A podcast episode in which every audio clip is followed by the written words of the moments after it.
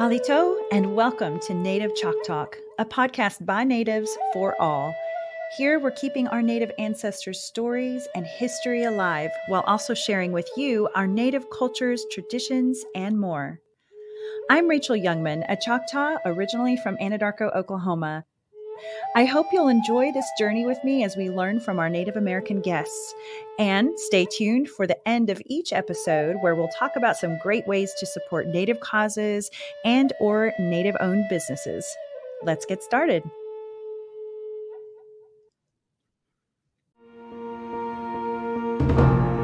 I am more than a maker. I'm more than an outdoorsman. More than a protector. Than a graduate. Than a princess. An athlete. A pastor. I'm more than a warrior. Chata Ilifinachili. Chata Ilifinachili. I am Choctaw proud. I am Choctaw proud. I am Choctaw proud. We are the Choctaw Nation, and together we're more. What might the first world indigenous sky world space stations look like? We think in circles with no beginning or end. We go into space as a human right and right of self-determination. We go into space for development, exploration, and cultural preservation. These are the words and the vision of Dan Hawk of the Oneida Nation and principal scientist at United First Nations Planetary Defense. Hello to you, Dan, and welcome to Native Chalk Talk. Well, hi, Rachel. It's great to be here. Thank you, Dan. And I'm really thrilled to visit with you today and for our guests to learn about your work at the United First Nations Planetary Defense. But first, tell us where you live and about where you grew up. Well, I'm Oneida. I grew up on the Oneida Indian Reservation in Wisconsin. I went to school on the reservation with them when I was really, really little. And then graduated from West Pier High School. 1970. Oh, great. Yeah, and where are you now? I think you're in Colorado today, but normally you live up north, right? Well, today I'm in Colorado, and I normally live on the Oneida Indian Reservation in Wisconsin. Great. We love our Wisconsin friends. So listeners, here's some info about Dan via excerpts from AIAA.org. Dan served in the Navy as a nuclear reactor operator on two fast attack submarines. While working with the Wisconsin Space Grant, Dan and Dr. Eileen Yinkst founded the First Nations Launch and the Tethered Aerostat Program. Following WSGC, Dan supported the Montana Space Grant, ensuring the Salish Kootenai Tribal College was successful and that BisonSat was launched on October 8, 2015. Following BisonSat, Dan worked with the U.S. Department of State to remove Native Americans from the International Traffic and Arms Regulation list. And prior to BisonSat, Dan helped the El Paso Community College with two NanoRacks ISS experiments and launched a payload rock-on payload on a suborbital Terrier Orion in 2009.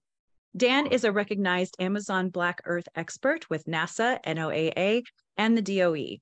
In the latter, Dan made 1 ton of high CEC carbon and it's mitigating radio cesium-137 on Bikini Atoll, Republic of the Marshall Islands.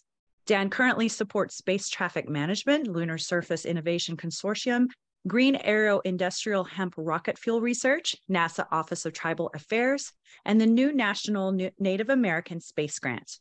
Dan is an international committee member for the National Space Society and is a member of the United Nations Indigenous Committee.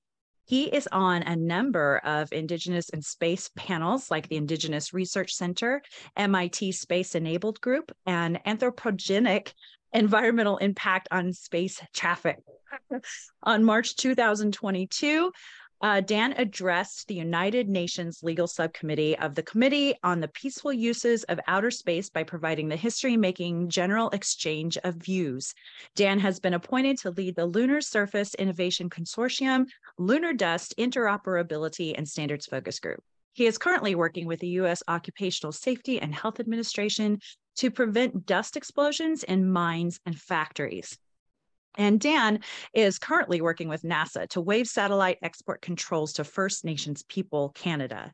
In cooperation with many entities and institutions, the first tribal sovereignty data blockchain, J-Treaty satellite, is being designed.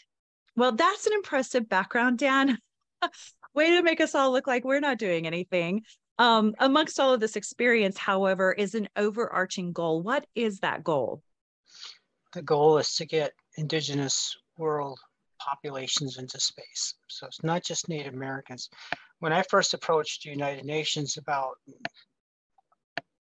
getting Native Americans into space, they first told me that you don't have it right. You got it wrong. What you're saying is not right. Then I'm going like, what's not right about having Native Americans go into space? But what they told me was that it is really about a world indigenous right. So that's how their statement came out to be, that it is a right of access for everyone. In other words, space is for everyone. It is an equal access right to space. But part of that equal access right to space is about, as we talked about, is a human right to go into space. It is a right of self-determination, and for tribal people, it is about future cultural preservation. We may have to go to space in order to serve our to preserve our cultural capabilities, activities, and biobanks on the moon, those kinds of things. Going to the moon and Mars, the Artemis program, to stay right. And where are we as indigenous people around the world? Where's our ability to preserve our culture now and into the future, right? So we must have that opportunity, whether we believe that we ought to have it or not, or how would you say, whether we believe that or not. If we don't have that opportunity, we don't have that ability to preserve our culture from the space point of view. And that's where I'm coming from. Absolutely. And I think you kind of answered my next question, which was, why should Native Americans go into space? Is there anything else you'd like to add to that? Okay, and outside of the two things that we consider space, that we do in space, right? One is that of space development. The other one is that of space exploration, which you alluded to at the very beginning, right? So the ability for us to explore things, go to the moon, let's say to support Artemis program, going to the moon and Mars as explorers, that's one thing, right? Maybe it's cultural preservation. But the other most important part that faces us today is that of space development. And what that means is that for us is to our ability to monitor our resources from space, right? Whether it's that of mining operations or water rights or timber, all of our rights that are given to us are not given to us. Actually, that's the wrong way. That's the wrong thing to say. These are our rights inherently, right? So we go back and we say there's two things. One might say there's a right to self-determination, and then there's a right of self-determination. And so two is the wrong way.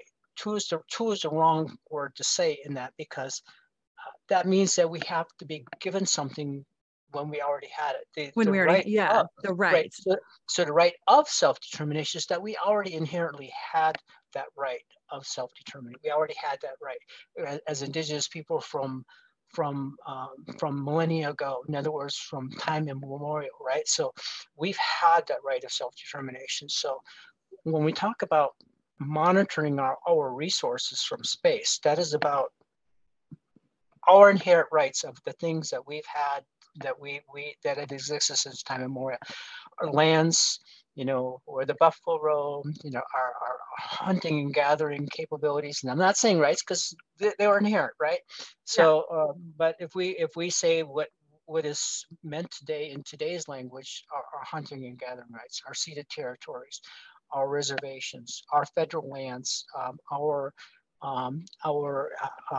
forestry. All right. So one of the original missions in space, I think it was maybe a Gemini mission, that looked down upon the Menominee Indian Reservation and the Menominee Sustainable Forest, and called it the Green Gem because it stuck out. It was a sustainable forest that they could see, and they called it a green gem. So we are noticed from space, our indigenous people, right? So getting back to the development part, right? Monitoring our resources. Why is that important? We all know why our monitoring our resources are important. Absolutely. But what's in front of us today? Climate change. So we know that from the White House point of view, right? We have, the president is saying, we have a new space policy. That new space policy includes climate change. That if we have our satellite, our tribal satellites, our indigenous satellites that are we are able to see for ourselves, to make a decision for ourselves, firsthand, our knowledge by our satellites, monitoring climate change to say to our leaders that provide that information that we have, that it's ours, right? We're talking about digital data sovereignty here. Then now we have the ability to make decisions with the power of our own tools, the power of our own data, but our acknowledgement from that, from space, that space development. So there's more to this now, right?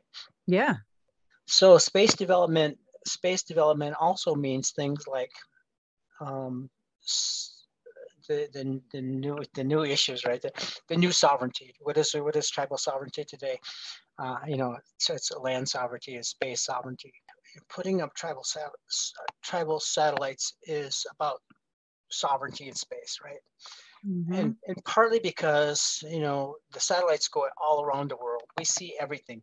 We see other indigenous populations. We see encroachment on South America, our Brazilian indigenous friends and things like, our land protectors that are being killed down there. So, we've been just recently beginning, information about that, how we're able to help them. But space sovereignty, putting up our own satellites, right? As indigenous people, we have new questions that arise. Mm-hmm. And those questions are about how we as indigenous people and Native American people, how we support First Nations people when that satellite goes around Canada, the Nepalese people, the Marshallese people that I helped with, Bikini Atoll, right? Our Amazonian friends, right, in Brazil that are now, having problems with encroachment and, the land as land protectors, they're being hunted and they're being killed. We talked about what our satellites can do. So it's not just about monitoring resources, it's about other things too. It's about national security, right? So we talk about what is national security regarding indigenous people? What is our world security issues, right? So we can have satellites in space as space development in space to be able to monitor things like our borders, our ports, our transportation systems, our plus all our other rights, our water rights, our timber rights, our grazing rights, all of those kinds of rights that are inherent to us. Mm-hmm. All our federal lands, we can see things like pollution, right? We can see things that are happening with our migration, with migration of our animals and those things that are, hunting and gathering capabilities. Sure. But we had talked about originally, in our first time we had talked about things like elevating murder of missing Indigenous women to Sustainable Development Goal 8.7, which is slavery from space. So when we look at what would happen if you put a tribal government satellite in space, where does that put us? That puts us in the seat of the United Nations, where we are not right currently.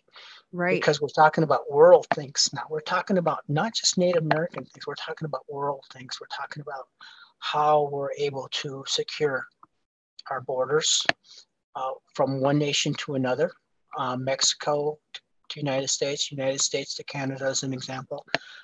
Our responsibility to other indigenous people, like the Amazonian people, on their encroachment, their illegal mining operations, their illegal deforestation, those kinds of things that are hurting them. We talk about, back to the national security again. We have the ability to monitor our bridges, our dams, We know that this is a problem because in August of 2015, the Gold King mine blew out, and in October we launched BisonSat. So here's where the mine had polluted the Animas River and went down into Lake Powell and polluted territory in the Navajo Nation. We know that we have 500,000 mines that are abandoned. How do we monitor those? Many of those affect and are a part of Indian territories. So we monitor mines. So that's also a national security issue. So we have, when we put up a satellite in space from a tribal point of view, right?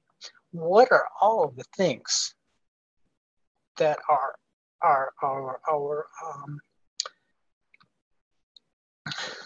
that affect the world, right? Yeah. They impact the world. What in Native American territories, what do we do now in the United States from Native Americans, our 574 federally recognized tribes? What do we do now that impact the world, right? We can say we do things locally that may impact the world, but if we put up indigenous satellites, we will impact the world. We will impact the world. Our national security issues that are between the United States and the National Reconnaissance Office, an example, they are of importance not just to the United States but throughout the world, and that's kind of what I'm getting at. So when we talk about space exploration and going to the moon and Mars, that's one thing. But when we talk about space development, the monitoring of our resources, our ability to support and help national security, our ability to help and support all world indigenous populations, not just by what we do, but for them to emulate us for other indigenous. In other words, we're showing other indigenous people the way into space. How is it that you're building this satellite? How is it that you're launching this satellite? How is it that you are able to do, to impact the idea of tribal space sovereignty? What is that? What is that all about? And what I'm saying is that we understand, we have a very good understanding of tribal sovereignty on the ground, right? And all those things like water rights, like winter's rights as an example, how that impacts tribal governments. We know that we have some tribal governments that are really involved with airspace, like providing drone capability, drone airspace as an example, or that of airspace in general from like an airplane kind of point of view, right? Right. But what we do not know is how tribal space sovereignty is going to impact us or the rest of the world. And so that is why, we're starting to write I'm starting to write the handbook of indigenous space law. Basically you are a pioneer in this way because no one's done this before for the most part, right?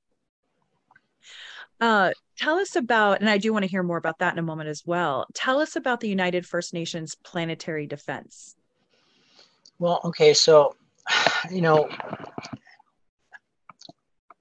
it's a blue ocean strategy kind of concept. So a blue ocean strategy is what? It's something that does not exist. You're making it. And so one of the things that are important to indigenous people, right? And to all people is Earth, right?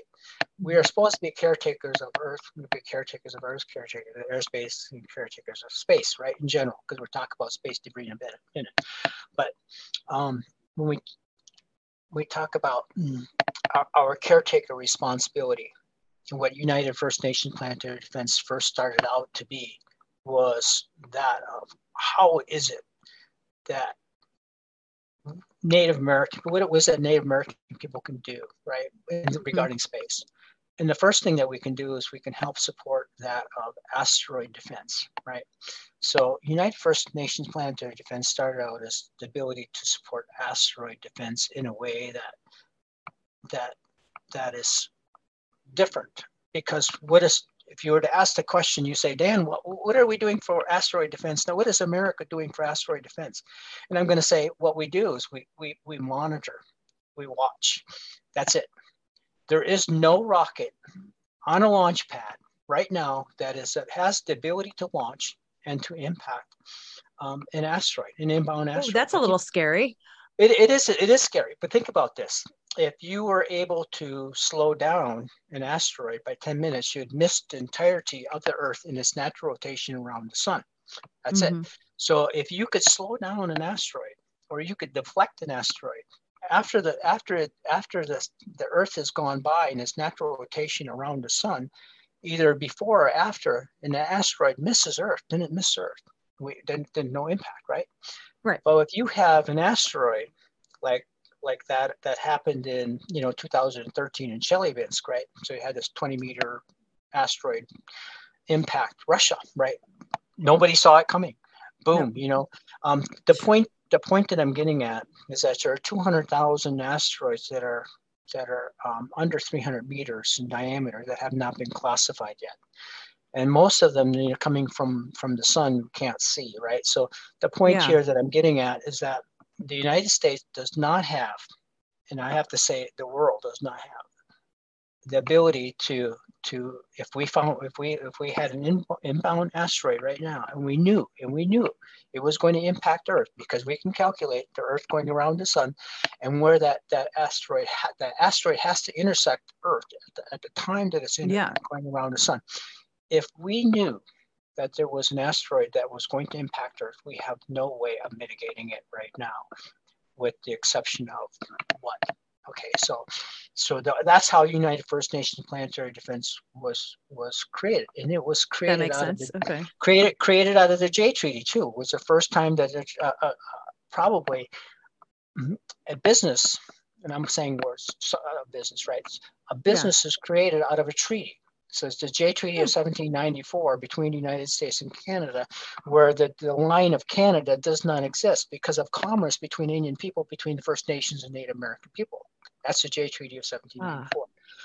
And so the whole idea here then, Rachel, was to put Native American people and First Nations people together for the first time ever, right, in a business.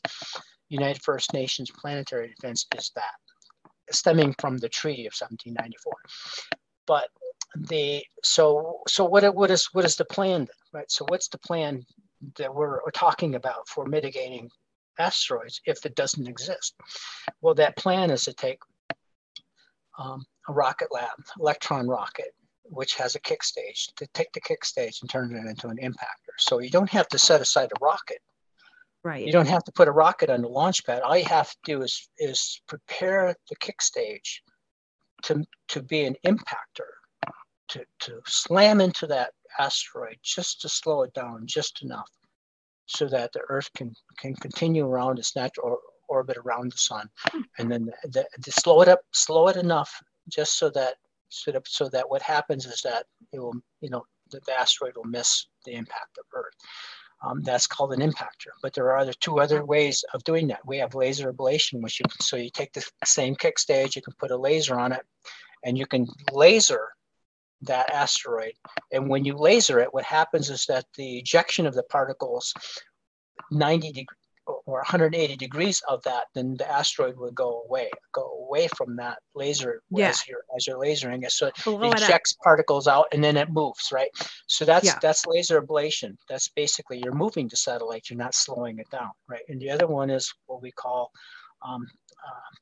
pulverize it. So the other method is pulverize it. So pulverize it is what?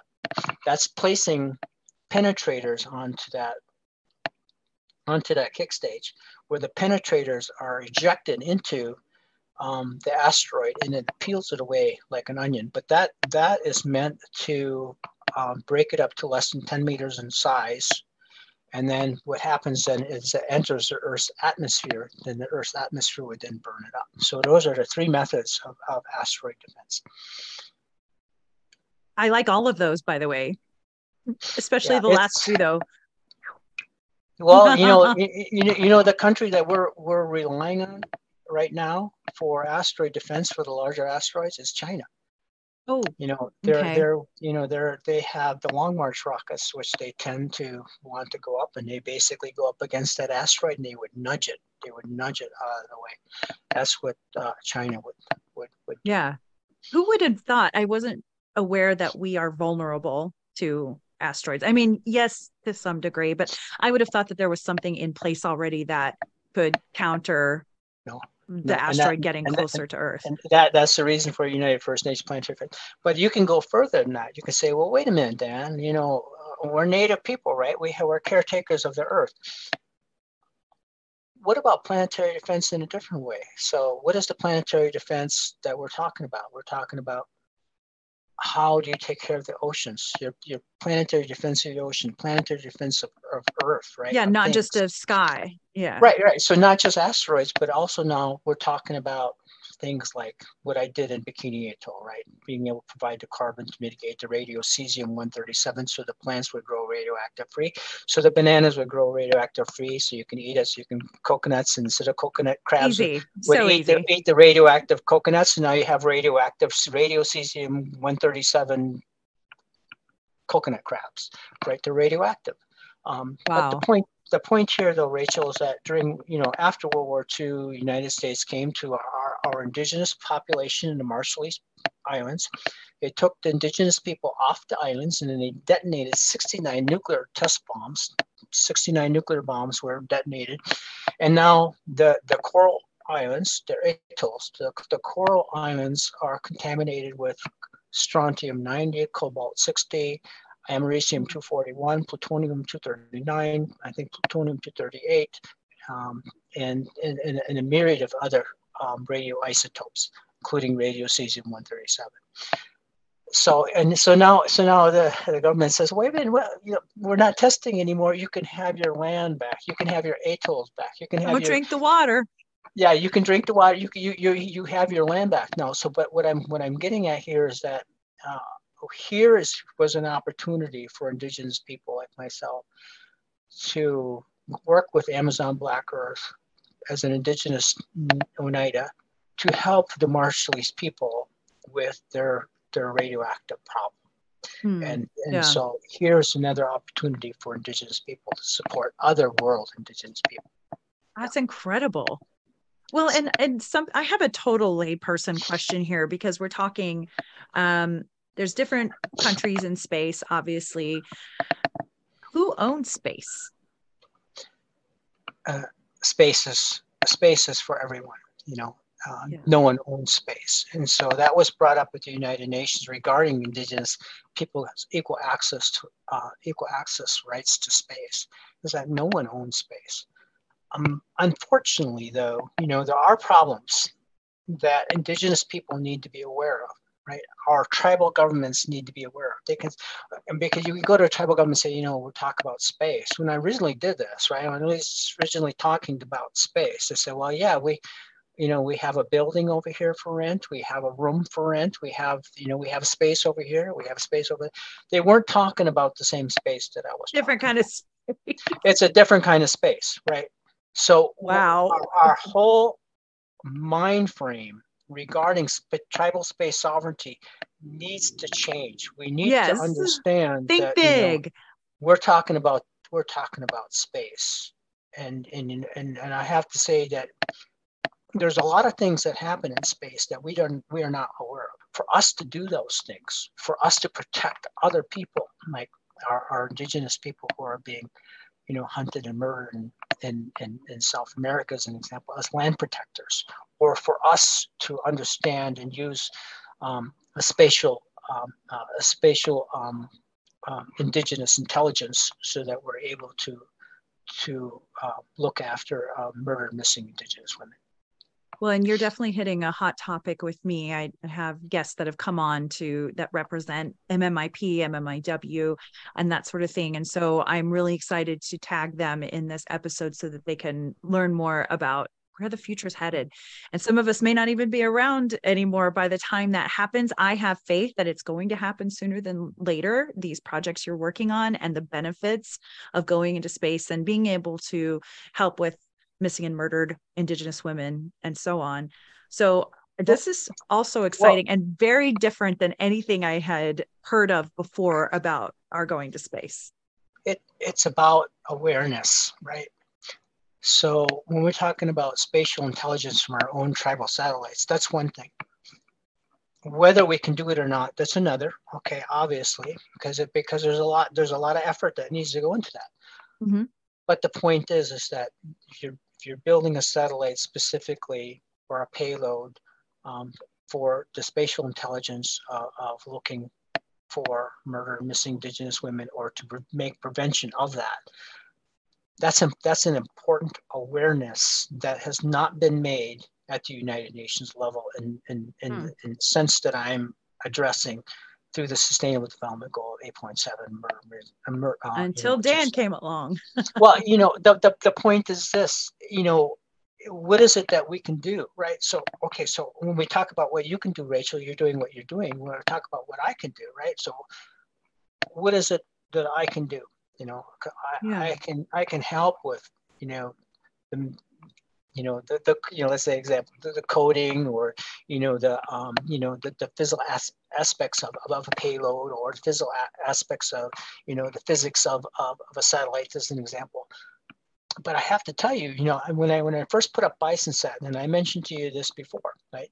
So being Oneida, the other instructors at the Salish Kootenai Tribal College were not Native American. And when I went to them and I told them, I said, when we put this satellite in space, it's going to change the way that we see space. Native Americans will see space. It's about tribal sovereignty, right? Mm-hmm. And it's, hey, I'm just an instructor. I'm here to teach our tribal students how to code. I'm here to teach our tribal students how to, to characterize a solar cell for one of our solar panels, as an example. Right. So we teach those things, but what we can't teach them is about tribal sovereignty in space, because that's not something we know. We're not Native, right? True. You are Native. And so I understood this, and I knew it right away, that as soon as that satellite was launched in 2015 and placed into space, it changed the way that we ought to view tribal sovereignty in space. From that point on, from October 8th, 2015, was a game changer for us. And yeah. I knew it because, okay, so the idea here that I'm getting back to murder, missing Indigenous women. So what my very first non-disclosure agreement was with Northrop Grumman on a satellite antenna that, and I really can't talk about the antenna itself, but about a satellite antenna that I was considering specifically to support murder and missing Indigenous women. My very first non-disclosure agreement with Northrop Grumman was about murder and missing Indigenous women, and being able for the detection of that through the specific antenna that they had. In other words, it's technology that we could use for that purpose. Right. And, that understanding, that understanding of that one particular antenna from that one company on a satellite for a specific purpose of murder and missing Indigenous women was like, for me, like, what is it that we can do from space? So you get back to the tribal leader again. Why is it important for us to go to space? Why should we go to space? Why is it that we should do that? And I'm saying not only just for all the sovereignty reasons, but there are reasons that we could use to support other things that we do, whether it's, monitoring mining operations that we disagree with. We disagree with this mining operation. We can't stop it, but we can monitor it. We can see if it's leaching, or we can see, the operations of, we can see if it's doing things that it's not supposed to be doing, that we may not be able to see otherwise. We've been prevented from doing a lot of things, from pipelines as an example, like DAPL as an example, Dakota Access Pipeline and all these other pipelines that we're talking about, that we may contest, but we may not have any control over it, but we surely can monitor it, right? And it's the same thing that I'm getting at here with murder and missing Indigenous women, is that we may have some ability to make some prevention and a lot of awareness of this very horrible situation. And that's what I'm getting at. This it may not be the silver bullet, but what I'm saying to you is that it is definitely one of those things that would raise significant awareness, not only here, but around the world. And that's what I'm saying. Absolutely. And sometimes it's the sum of all the parts, and that could be a very big part, right? Yes. So, you know, on your LinkedIn page, you promoted the following: tribal space sovereignty is in need of tribal space lawyers. Consider amplifying our voice in space by donating to the Ole Miss Space Law Indigenous Scholarship Fund. So it looks like Ole Miss and University of Mississippi, possibly others, are offering scholarships in this realm, which is super exciting. And my daughter is applying to law schools right now as we speak. I wish I could twist her arm into going into Indigenous space law, but I can't even imagine what kind of laws pertain to space on the Indigenous side. You know, what does that look like? Okay, so my very first question that I'm going to say to your daughter is like, what is our responsibility as Native American people to the rest of the Indigenous world when we see things happening from space that we are not supposed to see? Ooh, good question. Like encroachment, like illegal deforestation, like illegal mining on Indigenous peoples, that don't have the ability, don't have the protections that we have as Native American people, right? And we sometimes we don't have that protection either, right? But in other countries, so you have to understand, what is spacefaring? What is a spacefaring nation, right? So we can say that, you know, the United States is a spacefaring nation, but then we look at Native American people within the United States.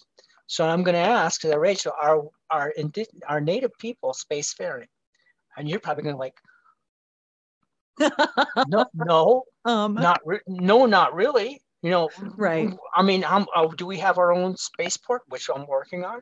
Do we have our own ability to launch, which I'm working on? Do we have our own satellite systems, which I'm working on?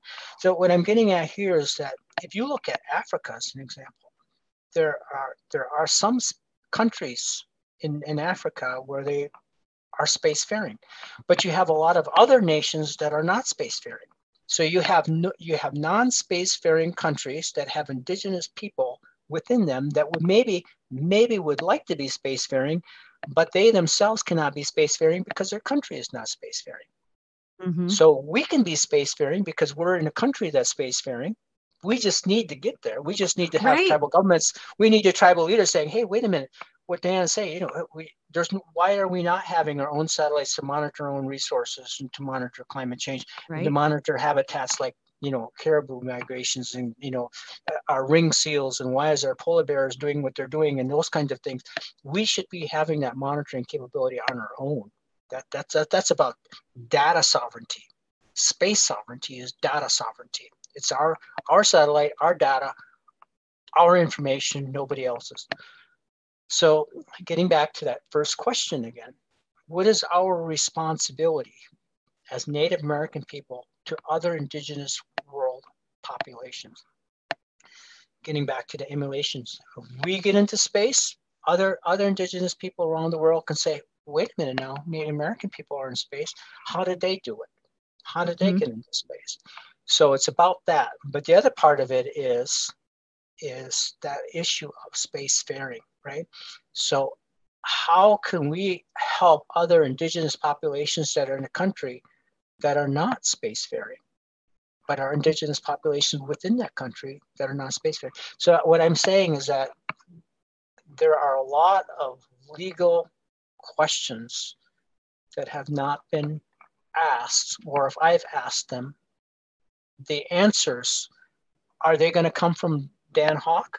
Or are they going to come from our collective tribal leaders that say, these are questions that as tribal leaders around the 574 federally recognized tribes in the United States have the ability to say what the answer is, right, on how we're going to treat other Indigenous people around the world when we see things happening to them from our satellites our tribal satellites. And now this also happens to do things like, you know, we just had these issues with Starlink as an example, and Ukraine, right? You know, our satellites, which because we have the ability to do both commercial and government frequencies, which is special.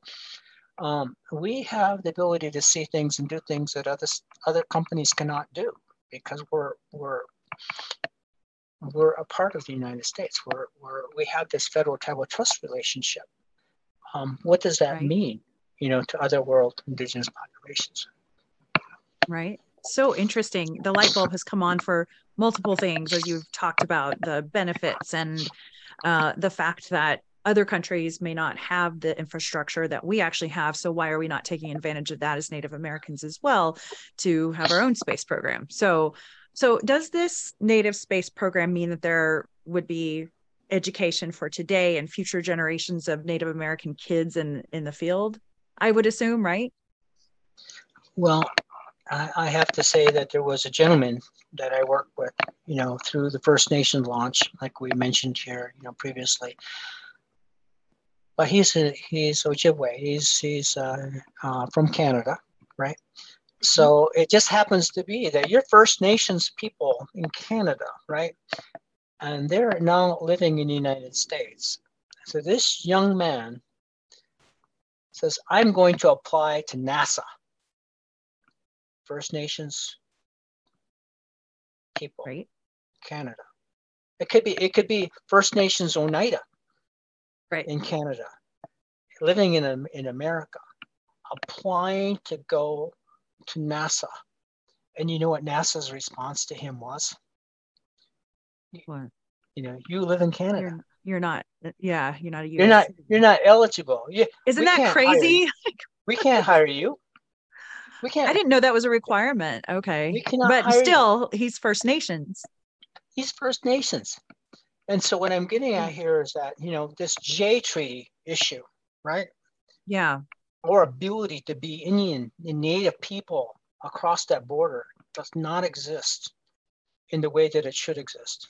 I mean, it gets back to that idea that I'm going to tell you about, what you mentioned before about our satellite export controls of First Nation people, and the State Department not wanting to waiver that. But the point here is that this young man, I helped him get a job at Boeing, right?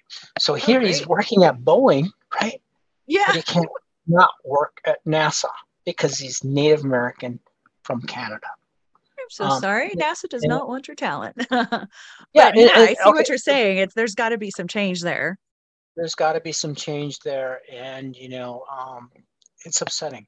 It's very upsetting. Very much. Yeah. Very much. Yeah. Well, I'm really excited though about, I noticed that in our Biskinik, which is our Choctaw paper, that they were talking about. I didn't get to read the whole article, but doing a space program for our Choctaw kids. And I think that's fantastic because, you know, but it's not that we have to wait forever, because I think right now there are jobs available for our American Indian population in this field, right? Well, okay, so here's the thing about Artemis program. This is what I'm arguing about, right? So this is what, you know, I'm supposed to go to NASA headquarters, Washington, D.C. in April, and then this ethics workshop, right? Yeah. But this is what I have to say about this. So it's okay for First Nations people to come down to the United States, and we can build a satellite here and we can launch it in the United States territory. I cannot go to, if I were to go to Canada and I were to help them, I would be in violation of export control and they put me in jail, right? Okay. I can't do that. But what I can do, you know, when it comes to what we see, what are our job opportunities? Like I mentioned to you about this young man working at Boeing, right? So when we look at our reservations and Artemis program, we have a lot of companies that can do a lot of things, you know, for supporting going to the moon and Mars to stay. But those companies do not really exist on reservations. Those space facilities don't exist on reservations, and I attribute it to a couple of things. First of all, you know, if you have, we have a lot of great STEM scholars that are in aerospace that are native. You know, we can see that throughout the, you know, the American Indian Science and Engineering Society. They have the engineers and that, those kind of things. They get their degree, they leave the reservation, and they go elsewhere. They go to other leading companies, Boeing, Lockheed Martin, as an example, Ball Aerospace, and just in a bunch of others. You know, Northrop Grumman, as I mentioned earlier. The point is that they have left the reservation. They've taken their talent and they've left. And what I'm getting at with the Artemis program is for our ability for tribal leaders to say, hey, you know, we can do these things. Yeah. We can create a space facility. We can help space business. And we can do that in a way that this federal tribal trust relationship is important. And in a way that, you know, we look at set-asides, let's say through an Office of Tribal Affairs at NASA, the same way that we have an Office of Tribal Affairs at the Department of Revenue or other places where we have places that exist for Native American people that don't exist in NASA. Yeah. And so that bothers me. Okay, so what I'm getting at here is that if we had the ability to have space opportunities on our reservation, you know, we got skilled jobs, we have the ability to support Artemis. So going to the moon and Mars to stay with the support of Native people is really important because that it doesn't exist right now. Mm-hmm. We're basically non-existent. You know, the mission rollout of NASA does not include just Native people, are basically missed on that rollout. You know, the other minority people were there, but the presence of Native people were not, and that bothers me. And so what I'm saying is that if we had space facilities and reservations, then we would be able to bring those space jobs to reservations. So our tribal students, when they become STEM scholars in aerospace and engineering, they don't have to leave the reservation to go elsewhere. They can stay on the reservation because now, oh, by the way, we're working on this lander. And we have this tribe and this tribe and this tribe, and we're all working together on this lander. We're all working together on this rover. We're all working together on this habitat because our tribal peoples can do that. We can do that. We have the ability to do that. We have the land, we have the resources, we have the talent, we have the ability to do that. We just have not been given what? We have not been given the opportunity to do these things. Absolutely. It's crazy to think that Native people can't build a lander. It's crazy to think that we can't build a rover. If we're given the opportunity and we're given the mission to do something, NASA says, you got this rover mission. What do you think tribal people would do? You know, our leaders would come together and say, okay, we can build that rover. We're going to do this, this, this, and this, and we're going to hire this, this, this, and we're going to bring in special aerospace industry if we need to, but we can get this done. But that opportunity does not yet exist for us. And that opportunity will exist because that's what I'm pushing for. I'm pushing for those opportunities to happen. You know, I have to tell you, you know, the First Nation launch was a better ending for me, even though I started it, was because I created some really significant challenges for our tribal students. And NASA wanted to dummy down those challenges. And I got really upset because really what they were trying to say is that our Native students were not smart enough to do these challenges. And I disagreed with that. I disagreed with that heavily, that, you know, when we're given the opportunity, we can rise to the challenge to do things. Amen. And we should not, no company, no one should come to us and dummy down opportunities. You know, oh, we're going to give you a rover, but we're going to give you a little rover, or we're going to give you an easy rover. No, right. You know, give us something that's hard. Give us the difficult ones. Give us the difficult tasks because we can meet those challenges. And that's what I say, right? So other people might disagree with me. I completely agree. And does anyone, much less a Native American person, want to consider themselves as being a charity case or like we dummied this down for you? I mean, nobody wants that. It's like, we have pride in ourselves. Give us the challenge. How far along are you in the process? What has been accomplished with this program so far, and what do you still have yet to get to? Well, you know, with the Lunar Surface Innovation Consortium, I'm a sub-lead, right, for lunar dust interoperability. So I'm heavily involved with lunar dust. You know, going back to the moon and Mars this day, you know, it's about dusts, right? For us, it's, people don't understand and realize how important lunar dust is, and being able to create a lunar economy. That's what they want to create, a lunar economy. So it's all about, for me, the understanding that you have to build launch pads for our landers. It's because when you're building, when you don't build a launch pad and you have a lander landing, that the dust is going to, because the size of our engines, they're going to eject all of this. Well, not say all is the wrong word. When the lander lands on the moon, the engine blast ejecta of the lunar dust and regolith, a lot of it will enter space. It'll go into space. Our dust will go into space. It'll cause an environmental problem. And I'm aware of that.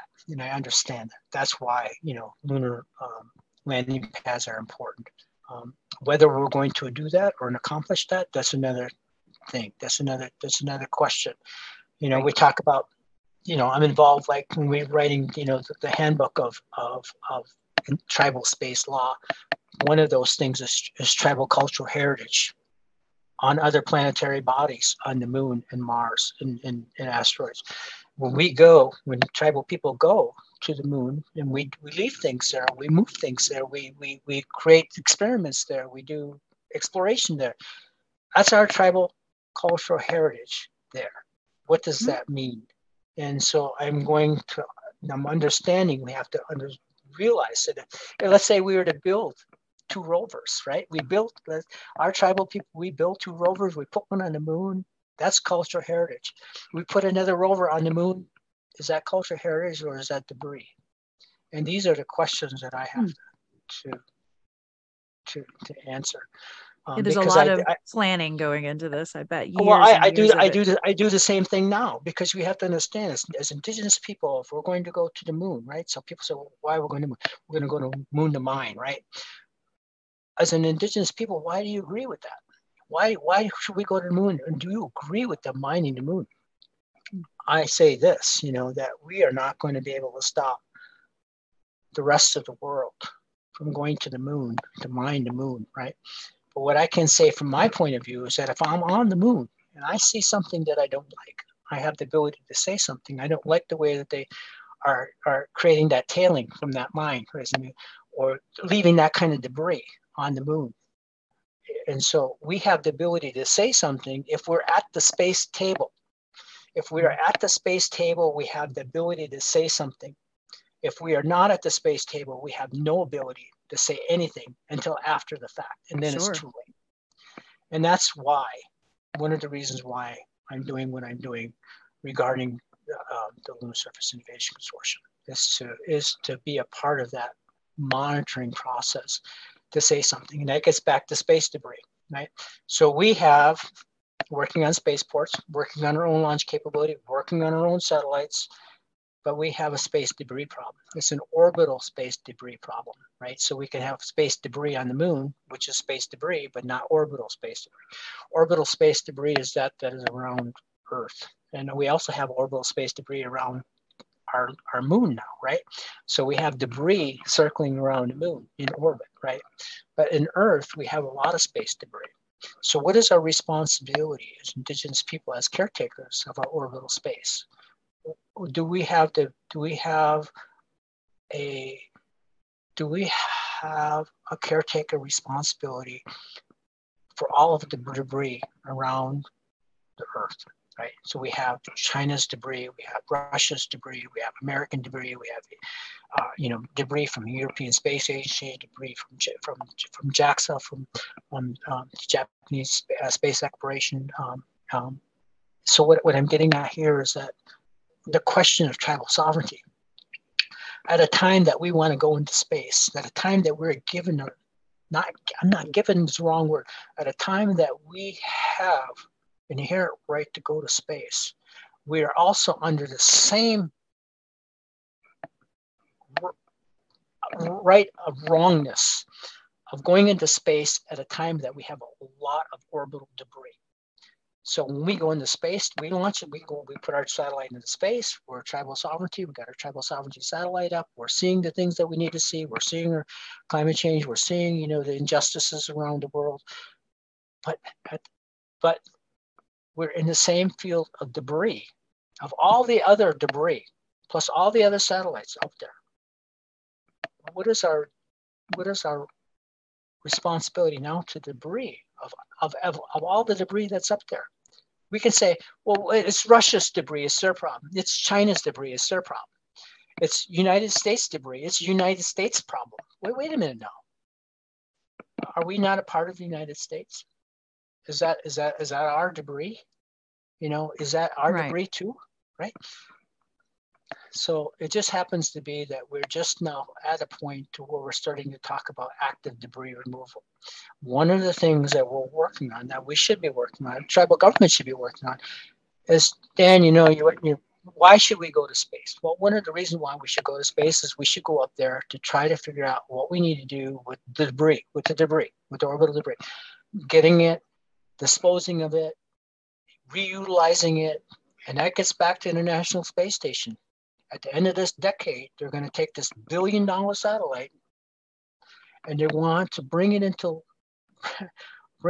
our Earth orbit, our Earth atmosphere, and burn it up. They want to burn it up. They want to burn up this huge space station over the Pacific Ocean, and whatever left of the remnants of it are going to end up in the bottom of the ocean. And what I'm saying is, wait a minute now, this does just not sound right, right? So we have to get back to the idea, because they did it with Mir, right? They did it with, you know, other space stations, and they do it with satellites all the time. But we also know that our oceans are fragile, right? So we have this problem with our ocean surface microlayer of the ocean, just in the lipid layers, and, you know, all the runoff from, you know, the ditches to the creeks, to the rivers, and to the ocean.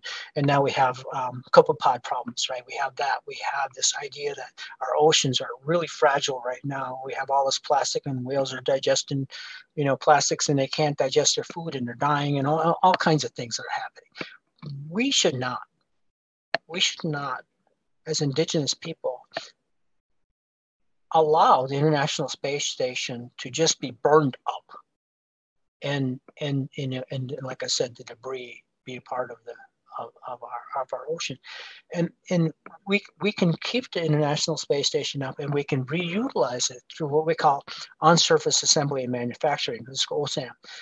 So a part of OSAM is a part of our space traffic management, our space traffic control, our ability to keep the International Space Station up, and being able to go after dismantling, you know, the solar panels as an example, being able to reutilizing it instead of just burning it up. In other words, doing something with it. If we're going to go into space, recycling the International Space Station. This should be an indigenous thing. You know, our tribal leaders should be at NASA's doorstep, knocking on their door, saying, "Hey, we're not burning up the ISS. We're not going to do it. We're not going to allow it. We can help you with it." And that's the thing, like, it's something I didn't realize was a thing out there, that out in the ether, there's like, you know, old pieces of equipment floating around out there, right? Stuff I didn't really think about very much until you told me. And so part of, it sounds like your endeavors here is, we can help be that cleanup crew, and to recycle, and to ensure that we're not doing stuff like dumping stuff in the oceans after we don't know what else to do with it. Yeah, and you know, the whole point is now this all has, you know, these issues have gone through, you know, the Senate, and I believe now through Congress, to apportion a large amount of money for active debris removal. But where are our indigenous people here in front of Congress saying, wait a minute now, you know, some of that money should be going to tribal governments, set aside for, you know, our ability to create, you know, space facilities specifically for active debris removal, right? So yeah, it's one of the things. It's awesome. We're working on that. We're working on a command and control center for that, and those kinds of things. But the point is that we are not at the space table, Rachel. Our tribal leaders are not there. We are not there. We need to be there. We need to be at NASA's doorstep. We need to be at the Artemis doorstep. We need to be at the International Space Station doorstep, because we typically have been left behind. And I hate to say, this, but I as you know, as we very beginning, you pointed out, right, that we've been prevented from monitoring our resources on purpose, right? Mm-hmm. And so we need to change drastically. Native people have to change drastically how we think. And that is that we have to start thinking about space sovereignty, what it means, how it is that if we're going to, support the unified vision of space, because we have this unified vision of space. But what I'm saying is that unified vision of space does not exist if we're excluded. Mm-hmm. It doesn't exist.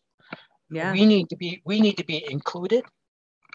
And that is when we're going to have this unified vision of space. We go to the moon and Mars to stay. We go there together. We do it together. And right now, we don't have that togetherness. It's not there. Mm-hmm. And it's just, it's mind-boggling to me, to be honest with you. There's a lot of money in space. Mm-hmm. We see that, with Artemis program, we're talking about $1 trillion industry, and it's going to get bigger. And what we need to do is understand that if I was to ask you, of that $1 trillion, how much of that's going to Native American people? It would be very, very small amount of money. Sure. If at all, And mm-hmm. so what I'm saying here is that I feel that we're left behind on purpose, and I'm trying to change that vision of getting to the point to where why should we involve tribal governments? What can they do? What can they offer? And I'm going to say, getting back to the idea that if we're given the opportunity, we have a lot to offer. We just have not been given that opportunity, and we need tribal governments to go after that opportunity. Very interesting and well said. By the way, we're cheering you on, man. And there's, any of my listeners I know are going to be really excited to hear about this. And you and I talked about the Dust Bowl, which is something that piqued my interest because I've always been fascinated with the what, why, and how of the Dust Bowl. I remember watching the Ken Burns documentary on the topic. Surprisingly, it's called The Dust Bowl, if anyone would like to check it out. Yeah. Anyway, so why am I bringing up the Dust Bowl? Because believe it or not, it does have something to do with this program. So Dan, would you first share with us the what, how, and why of the Dust Bowl, and then how something like the Dust Bowl is taken into consideration in what you're doing? Okay, Dust Bowl is really important for a lot of different reasons. I've actually had a teacher in New York City. She came to me and says, Dan, I never understood about the Dust Bowl and how important it was. And you've changed my mind about how I teach my 8th grade girls. Yeah. And what I'm saying here is this. Okay, so first of all, the Dust Bowl is important for it because it's local climate change. Really bad. Back in the 1930s, really bad. Okay, so how did this all start? It all started with, the Homestead Act. So the Homestead Act basically said, we're going to take Native people, go put them on reservations, and all the land that's left, we're going to give to settlers. That's basically what they did. And we're going to give settlers can take this land and for a little bit of fee, and plus whatever the commission was for whatever the agent was that provided that plot of land. But part of that Homestead Act said you have to improve the land. So what did they do? They had to improve the land by plowing it. So over 400 million acres, 625,000 square miles from Texas to Canada, they plowed. They put Native people on the lands because they said that Native people didn't know how to take care of the land, that farmers knew how to take care of the land. So what they did was that the farmers, the settlers they plowed up 400 million acres of land, and they did it constantly. constantly plowed and they plowed and they plowed. And during the same time, you have to understand that technology was increasing. So they went from, like, say, 4-cylinder tractors to 6-cylinder tractors, to 8-cylinder tractors. They went from one plow pulled behind the tractor, and the plows got bigger, the tractors got bigger, the, you know, they got more power and they got tracks. And then they had from what, iron wheels to rubber wheels in 1936. In 1929, they had 200,000 tractors they were making per year. In 1932, they had 19,000. So what happened during that time? So people don't know. So why did the stock market crash? Why did we have the Depression? First of all, during the Dust Bowl, when they had this dust, they had huge sandstorms, huge. Every other week they had sandstorms, and they were huge.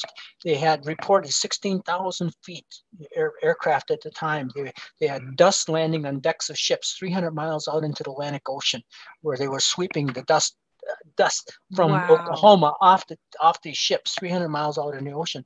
So what was the problem? So first of all, the dust was what was made. The dust was made out of in 1935 in Kansas City, the dust was made out of 75% silica, 20% metals between aluminum and iron, and 5% was carbon. So what had happened after all this plowing and plowing and plowing that they did year after year after year, and to support the war effort in World War I, to provide, you know, grain and wheat with the doughboys of World War I. So it was a war effort. So they created all these commodities from this land, and then so the dust was important for understanding why that was so, because when you talk about 5% carbon left, what was happening was the carbon of the soil, organic carbon, was being depleted.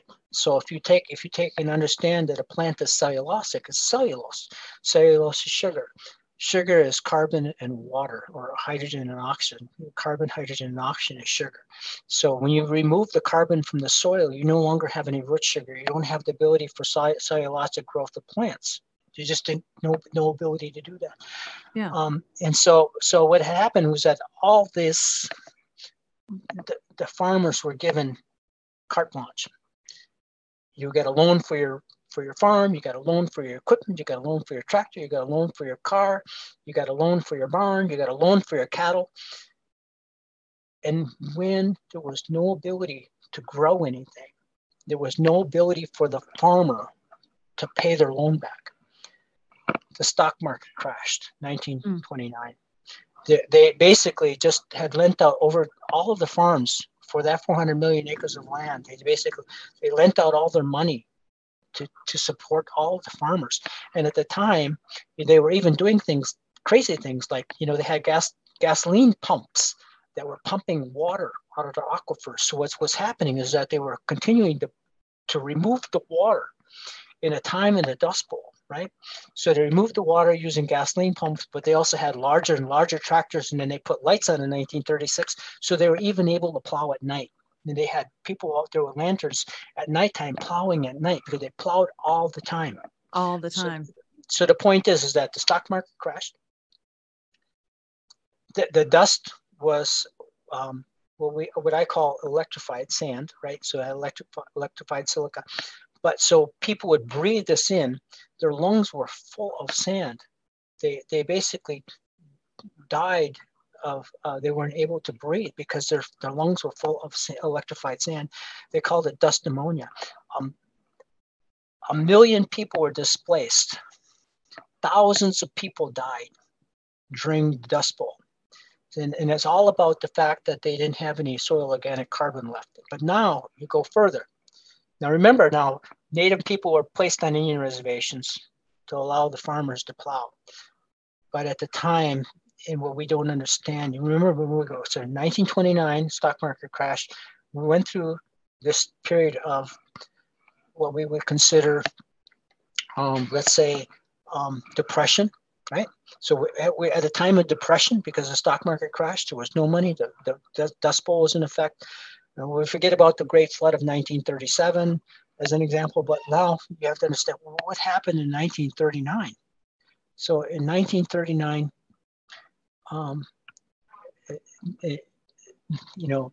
Nazi Germany invaded Poland. believe, in 1939. And the rise of Hitler was because of the stock market crash of 1929, because at the time, Hitler was not in power. He was talking about Jewish money in Germany. And Jewish money then was understand that what we were talking about here is that Hitler was rise to power because of the stock market crash of 29, because he predicted what was going to happen. And then when he did that, then people like, oh my gosh. And that was his ability to rise to power, was the stock market crash in 1929. And he blamed it on the Jews. And what the reality there was, that was his ability to grab hold of Nazi power.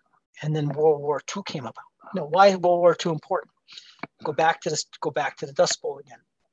1935, we had this thing called, the United States understood that we were in very serious trouble in the Dust Bowl, so they created a conservation service, the Soil Conservation Service of 1935.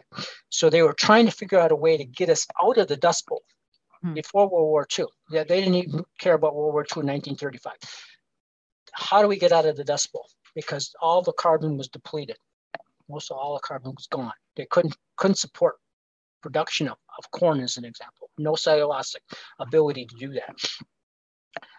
The Soil Conservation Service says we're going to do several things. We're going to be able to buy some of the farmers' land back. We're going to plant trees. That's created the CCC, which is a Civilian Conservation Corps. They went and they created national parks and roads, and they built dams. They did all these things. They planted trees. They created these things like shelter belts, so that it prevented erosion of soil by placing trees along areas of separated farm fields, as an example. They did a lot of different things to the Soil Conservation Service to get us out of Dust Bowl. Mm-hmm. But really what got us out of the Dust Bowl was World War II, because we had these men, mostly men, were a part of this conservation corps, and they were in a very rigid military type of framework in their mind of how they're going to go about planting and building roads and building bridges and building dams. It just happened to be that when World War II happened, that the men were already a part of this conservation Civilian Conservation Corps, that they fit perfectly into the barrack style kind of regiment that was necessary to go into World War II. And so that is when they went into World War II, then what happened then is that the farmers that were no longer able to support a farm because they couldn't grow anything, they went to the factories, they went to the war, they did a war effort of World War II. So it was the Soil Conservation Service of 1935 and World War II got us out of the Dust Bowl. Those are the two things that got us out of the Dust Bowl. But unfortunately, the Dust Bowl did a lot of things. And one of the things that it did, local climate change again, right? So we can learn a lot from that. Yeah. But actually, if you were looking in the Dust Bowl and you look at some of the documents, one of the documents I came across actually said carbon, climate change. Those three words in a row. Back then, we're talking in the 1930s. Even back then, yeah. Right. Okay. So so climate change, yeah. So there, we know now why Hitler came to power. We know, we understand why the stock market crashed. We know why we went into depression. We know, and it was all because they put Native American people on reservations, and they said to the farmer, "You guys know how to deal with this land. You know how to make this land fertile, and to do these things, and to grow crops, and to support the war effort." In reality, they didn't. They didn't do it right. We know now, right? We know now about those agricultural practices, because those agricultural practices affect Europe today, because we went from till to no-till, and within that little bit of time from till to no-till, within that 20-year stretch, as an example, has changed our climate in Europe. Huh. And which also impacted Pakistan. Their perfect storm, their flooding that they had. So we have to understand that what we do in America impacts Europe, and what happens in Europe impacts Southeast Asia, as an example. We as a native people, as what we understand is that all things are connected. Unfortunately, we don't. The rest of the world, the rest of the people that we connect with, don't see that. Mm-hmm. And so that you have to ask the question. Well, Dan, you're right. We tilled up our land. We tilled up our land. We created this agricultural practice of tilling, of plowing. And now we're going to no-till. What effect does that have on our climate? Ah. Nobody asks these questions. These questions are important because we're talking about millions and millions of acres of land, changes the impact of how we deal with climate from here to Europe and from Europe to South Asia. And it all comes full circle. It all comes full circle. Yeah. It's very interesting. Because in the Northwest, we can see that what's happening across the Bering Strait. We can see what's happening over there, and China is an example that's affecting the Northwest. We can see that. Mm-hmm. Mercury is one of them. Mercury is one of them that we can see in our Northwest lakes. It's mercury from China, as an example. Yeah. Right. Well, this was really exciting to get to hear about, because again, I'm kind of fascinated with the Dust Bowl and the reasoning behind it. Again, that Ken Burns documentary is fantastic. And when you do watch it, listeners, think of Dan and the hard work that he's doing today and this podcast. So I'm thrilled about the programs you're working on, and my listeners and I will look forward to seeing the exciting results of your hard work. But Ken Burns' program would change if he would have interviewed me first. He would have done it. Interesting. Yeah. Maybe there should be a part two, like a sequel with some disclaimers about the previous one. If anyone knows Ken Burns, let us know. So I mentioned that you're Oneida. Tell us about your tribe, the history, culture, traditions. And then I'd love to get to hear about your own family stories and history. So tell us about the Oneida. Well, I grew up on Oneida Indian Reservation during the 1960s, right? So, and actually I graduated in 1978. So 60s and basically the 70s, right? So before going into the service. What I noticed on the Oneida Indian Reservation during the time of the 1960s was that, you know, we were given a lot of Army surplus things. You know, army tents and, you know, Army pants and Army jackets, I was thrilled about as a child. But one of the things that I knew that if I had something to change today, you know, would be, you know, we had a local town dump, right? And unfortunately, you know, this town dump is like, we all kind of went there, you know, as kids to play, and we throw stones at bottles. I did the same thing. Oh my God. Yeah, and break bottles and, you know, shoot 22s at tin cans and things like that. Yeah, we can't do those things today. Yeah, I mean, true. To think about the things that we did when, you know, back then, we don't do today. We ought not to do those things today. But in the Oneida, we have where our town dump is that, you know, it was over our creek, Duck Creek, one of our very important waterways on the Oneida Indian Reservation. So this dump was above, like on a hill, overlooking our creek. And back then, I never, as a child, I did not understand what I was doing. But, you know, they had taken vehicles there. They had toxic chemicals there. I remember seeing drums, oil drums full of things, you know, toxic chemicals. And so, yeah. I mean, I remember the dump being a place where we would go. You know, I go there, and sometimes, you know, a person was taking care of the dump. You know, we had fires lit, you know, lighting the dump on fire and things like that. Wow. And I'm going like, oh my gosh, you know, they had, like I said, they dumped cars there. They had toxic chemicals there. They had batteries, everything that they could dump, they dumped there. That's what was a town dump. And today, you know, we have understanding that we'll look downstream of that, we have clusters of cancer, and I can't help but believe that, you know, it's because of the dump, that all the things that we put in it then eventually leached into our creek and then went downstream, now through the reservation, by the way. You know, so that's one of the things that bothers me, right? But indeed. You know, I remember when I was young, you know, we had a small barn, we had some horses, you know, we had some cows, we had the old machinery for like making hay and doing all those things. We had, you know, we go make the little bales of hay, and, you know, not the big bales of hay today, but, you know, the right. small 70-pound bales where you can just take it and chuck it up into the, yep. in the hayloft, things like that. So, you know, those are the things I remember. I remember, you know, fishing. But of course, now I remember now that's fishing downstream of the dump. And I'm like, oh my gosh. Oh, right. And so, you know, we used to seine for, you know, for northern and those kind of things. So we hunted a lot, you know, during my childhood. I hunted, you know, yeah. we had pheasants and, you know, Hungarian partridge and, you know, grouse, and we went deer hunting, and we did all those things that supported us on the reservation. But I remember having a lot of fires during the summer. We had cookouts and things like that. And we had a lot of people coming over to visit, and they would drive by and say, oh, they come in and they visit. You know, we had back then, you know, we had visitors. Today, right. we don't get visitors. People that just stop by. Yeah.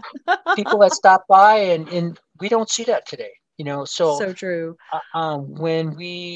You know, when I look at my childhood, I remember that most, just that, you know, here, I don't know, I should show you right here. This is right here, this dog tag. This yeah. is a world, this is a dog tag here. It's a World War I dog tag, Charlie Powless.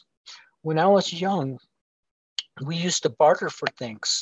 Yeah. And one of the homes that I lived in, you know, we didn't have running water.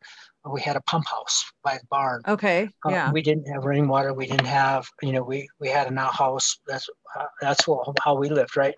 Mm-hmm. But this World War I dog tag with Charlie Powless on it, a Native American Oneida World War I veteran.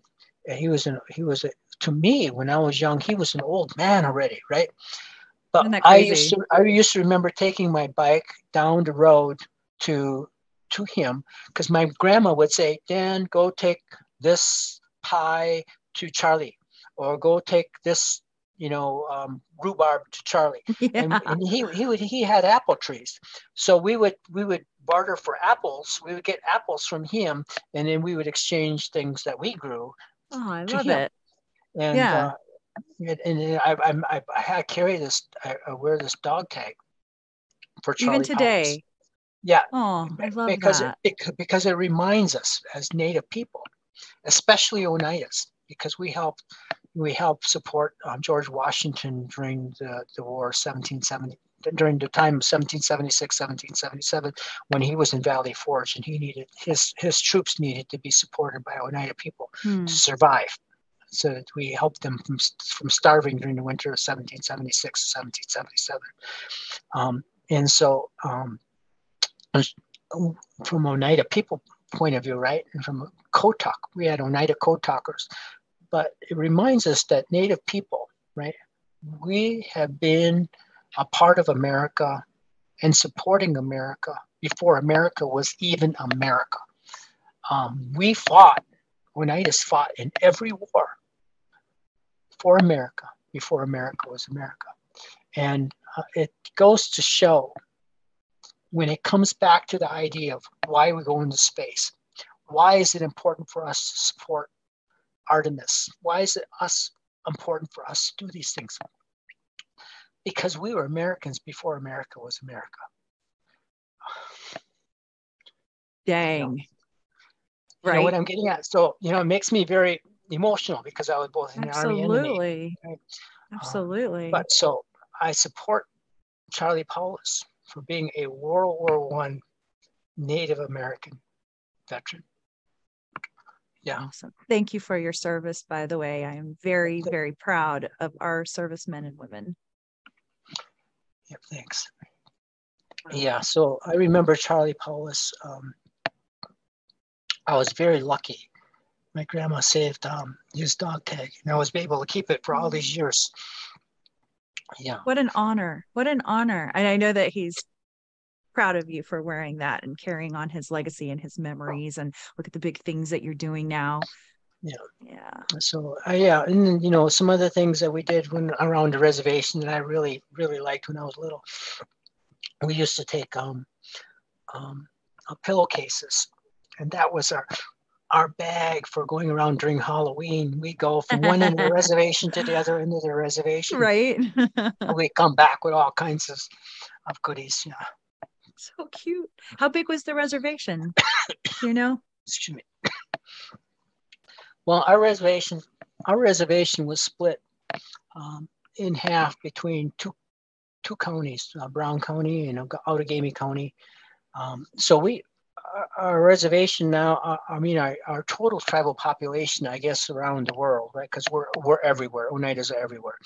Mm-hmm. Is that because I think that you said you were in near Chicago, right? So, right. I think our total population was around 17,000 people. But I think on the reservation back then, we probably had 3,000 people on the entire reservation. Wow. Yeah. And so I think there was quite a few, and maybe less than that back in the 60s. But, a lot of people have moved back now because of, casino operations and those kinds of things. Yeah. Did you move away from the reservation for a while and come back, or have you always lived there? I guess not, not including your time during service. I think from the fact that if you're thinking about service related, when I went into the service, I always used my home as the Oneida Indian Reservation. It never changed. If you're being Choctaw as an example, your home is always your home. And Adarko as an example, they'll always be your home. It never changes. You can change your address, but you're always who you are. I can change my address to, wherever I was in the service, but my home address was always the Oneida Reservation, never changed. Yeah. Yeah. Yeah. That makes sense. What's the terrain like there and the environment around the Oneida Reservation area? Well, the Oneida Reservation is split between two creeks, Duck Creek on one side and then Oneida Creek on the other. And I think there's a Silver Creek too, but basically we have what we call a first ridge and a second ridge. The first ridge and the second ridge is how we determined our reservation, with Duck Creek going down the middle of that. So the first ridge was more towards the east. The second ridge was more towards the west. And so, we're basically a creek in the middle with two ridges, and that's what defined the reservation. And then, of course, obviously, the Oneida Reservation from, the Wisconsin point of view is that, we originally were a part of and taken part of the Menominee Ho-Chunk lands.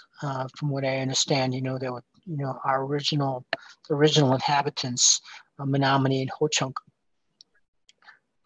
So when we were pushed westward, Oneida is where we ended up. And it just happened to be that, Oneida ended up in a great place. If we had to talk about removal and moving west with the Trail of Tears, being close to Green Bay.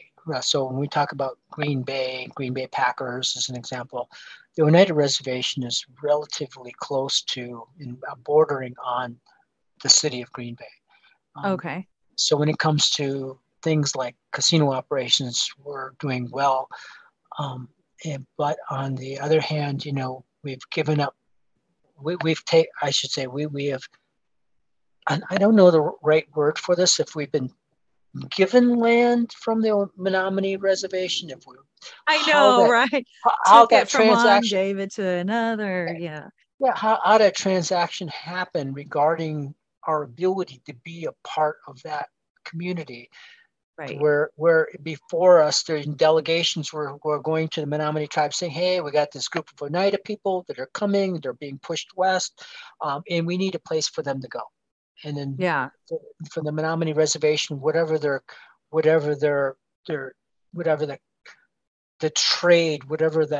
negotiations were to allow that to happen. I'm not all exactly sure, but I know that there, when we talk about tribes that are pushed west, it was a forced removal. It was a forced thing. Absolutely. But you're forced from one area, from the east to go to west, and when you know that you're on somebody else's land, it's not your homeland. Yeah. And you don't really belong there because that's not really your land. Our land is in Oneida, in New York, right? Our homeland is New York. That's where, and then I'm using New York I'm using New York in the Anglican way, in the European way, right? Yeah. We should not say that our homeland was New York. Our homeland is where it was. Mm-hmm. It is what it is. That's where it was, right? East, right? Yes. But the point is that I feel in some way being pushed like we are, as even though they were my ancestors, I feel somewhat obligated to the Menominee people or the Ho-Chunk people because we're living on their ancestral land, and I feel bad about that. But there's nothing that I could do. It's not a part of me. It's a part of what happened long before I was born. Yeah. I get it. Makes sense. Much respect for those other nations. And yes. Yeah. Yes. You have to have, you definitely have to have respect for the people that you replaced. And sure. So I feel that. Sometimes I think we feel like, oh, that was so long ago. In the whole scheme of things, it wasn't that long ago that all of this happened. And what I do love is today it seems like there is so much more harmony amongst the various tribes as far as that respect. And, Oklahoma is definitely a total melting pot of all of these different tribes that are living there that, again, we're forced into Indian Territory now, Oklahoma. And same thing where, can you imagine? The Choctaws came from Mississippi in an area where the Creek had been living. And so all of a sudden it's like, hey, get out of our space. It's sad to think of what those times must have looked like, and the unrest and not knowing anything anymore, not having any control. And the chiefs really had to, and the leaders really had to make really hard decisions about, we can either stay and fight, or we can give in and hope that it'll help keep our members alive a little bit longer. And I would not want to have been the chief back then or any kind of leader. So the Oneida, and that makes sense more now that you're saying that they were more to the east. I know very little about the Oneida, but I've been reading a little bit. It makes more sense as to why that they helped with the battles that George Washington was leading in and that kind of thing at the time. Do you know much about your family history, your own family stories? I base almost all of what I know on what I call my grandma and grandpa. Yeah, it's kind of emotional talking about that, but my grandma and my grandpa are basically who I live with, but they were really my great grandma. My great grandpa. Really? Okay. Yeah. So it was a respect thing with your grandma and grandpa, right? So even though I know that they were my great grandma and my great grandpa. So my great grandma Amelia Wheelock. Sure. So pretty. Yeah. So she was. She went to Carlisle. She was one of the. One of the. Boarding school. Colonel Pratt's students. The military man. Yeah, so, I'm very proud of my grandmother, Amelia. Unfortunately, she died in 1966 on December 24th, Christmas Eve, 1966. So I knew my grandma well enough to know that she was hurting. She was in pain. She was a diabetic, and but she had 9 children. And so of my family, then my grandma, which was one of those 9 children, through the Jordan family. We did things when I grew up, things like. Hunting for squirrels and going and collecting nuts and berries. And I was given things again, Dan, go by Rena's house and give her some sugar because we need flour, right? So we did a lot of borrowing. And So Rena Denny, it's her name, Rena and Comey. And so yeah, we did a lot of those bartering kind of things. We did, well, my grandpa Ben, he was what he was. He had horses, he had, had some cows. We had chickens, we'd butcher chickens when we needed to. We had collected eggs. We had a wood house. We had some land that we farmed, but what he and we had a garden, right? So our garden was his pride and joy kind of thing. So right. he was a grandfather who taught me. He was the one who put dirt in his hand and showed me, right? Dan, this is good dirt. That's not good dirt, right? Wow. That's how I learned my soil, right? From my grandpa. So he smart. Planted. He planted by the moon. He planted by original ways of thinking when, Iroquois people were farmers and planting corn and squash and beans and, the three sisters, the corn, squash, and beans. So he did the three sisters. And I learned that from him. It's amazing, Dan. Including the fish, putting the fish and the the corned beans and squash. So we did that. Yeah. What was that like? How did you do it? Well, you had 2 or 3 seeds, depending on what you had available, and we had suckers. Suckers would run in the spring, and we had cut up suckers, parts of suckers for the nitrogen fixation of the soil. We put the corn, beans, and squash in these mounds, and that's how we would grow our garden. But there were other things in the garden, like raspberries that he did, and the rows were straight. Yum. His corn is Indian corn, right? His Native American Indian corn. And so now we grew sweet corn too, but yeah. The Native American Indian corn, if they were not straight, if the rows were not straight, if any of his corn had dents in it, he got mad. So he was one of these native people who grew his corn to the point that where it was like scientific. Yeah, wow. He wanted his corn straight. He wanted his no dimples in his corn, and so he was one of those native people who could really he understood about corn. That was his. That's what I understood about my grandfather most, was that he really cared about his corn. They had a time where we had this thing that you would turn a handle and you'd put one corn a cob in there and you would shuck the corn. So we would do that, and yeah, we did all that when I was little. But these are things that I remember about my grandpa. About the way he grew his garden, the way he did the three sisters, the way that his corn were perfect. He had perfect corn, so yeah. That's I bet he had some stories. I bet he saw so much in his lifetime. Did he die in the 60s as well, like his wife? He died when I was in high school, so in the 1970s, about 70. I think he died in 76. Yeah. Oh, you must miss him so much. Yeah, I do miss him, and the part of that problem is that when you're young and in high school age, everything. Of course. And of course, my grandpa tried to tell me something, and I said, "No, that's not right." And of course, it was right, but we had an argument, me and my grandpa, and I regret that to this day.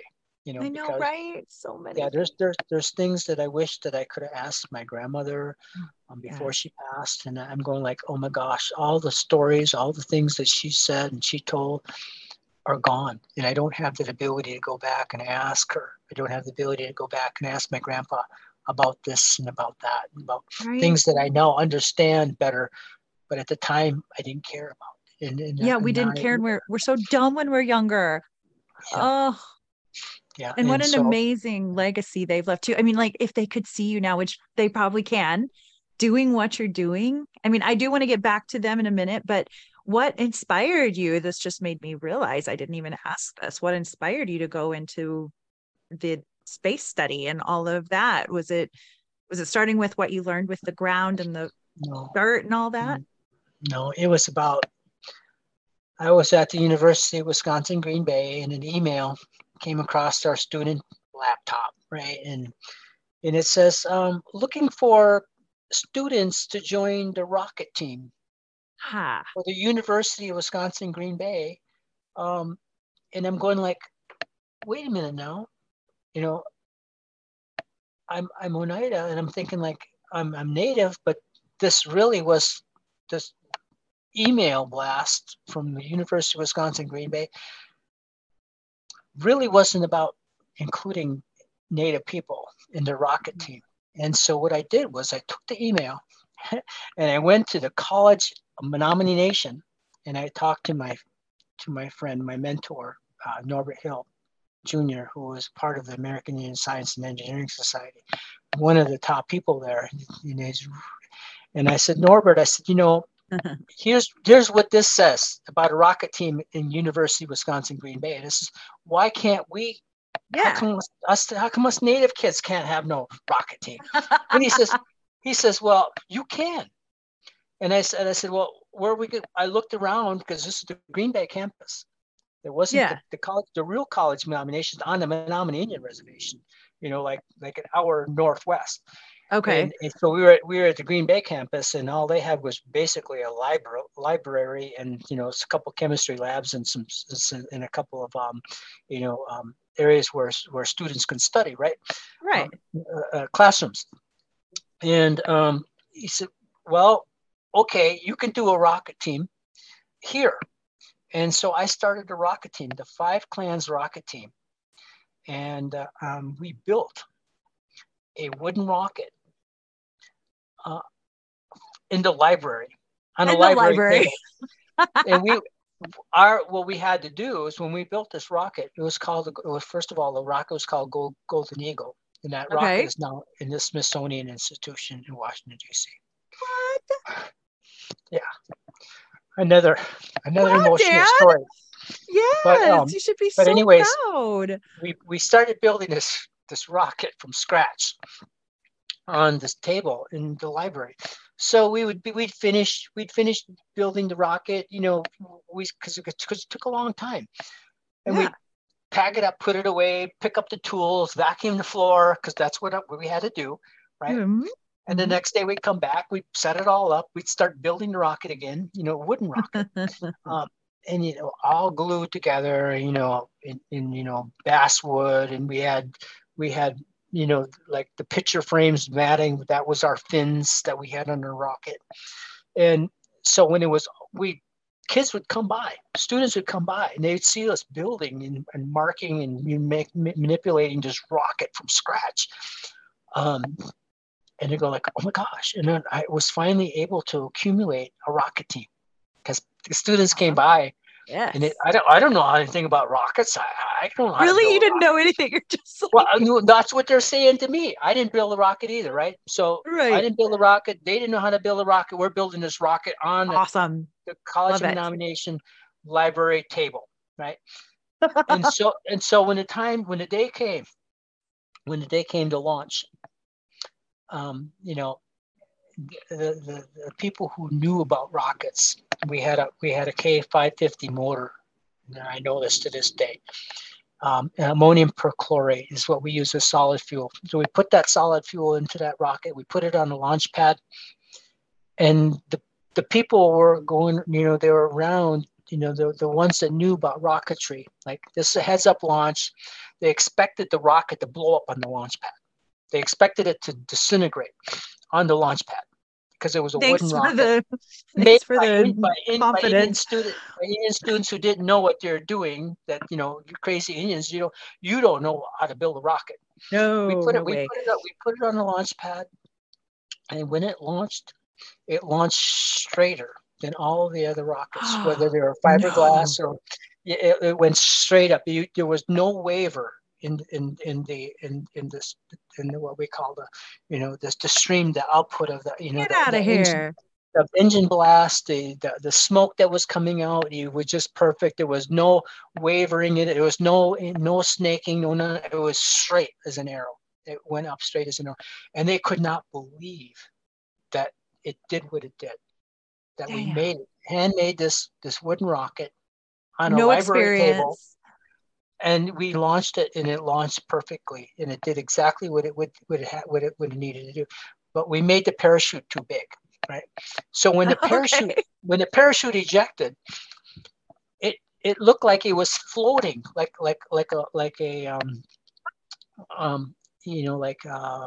a dandelion, the white parts of a dandelion, and you blow it, and it just floats. It was like floating in the air, and it was like it was not coming down. We made the parachute too big. It was like floating, and the wind took it, and it drifted. It drifted like, where did it go?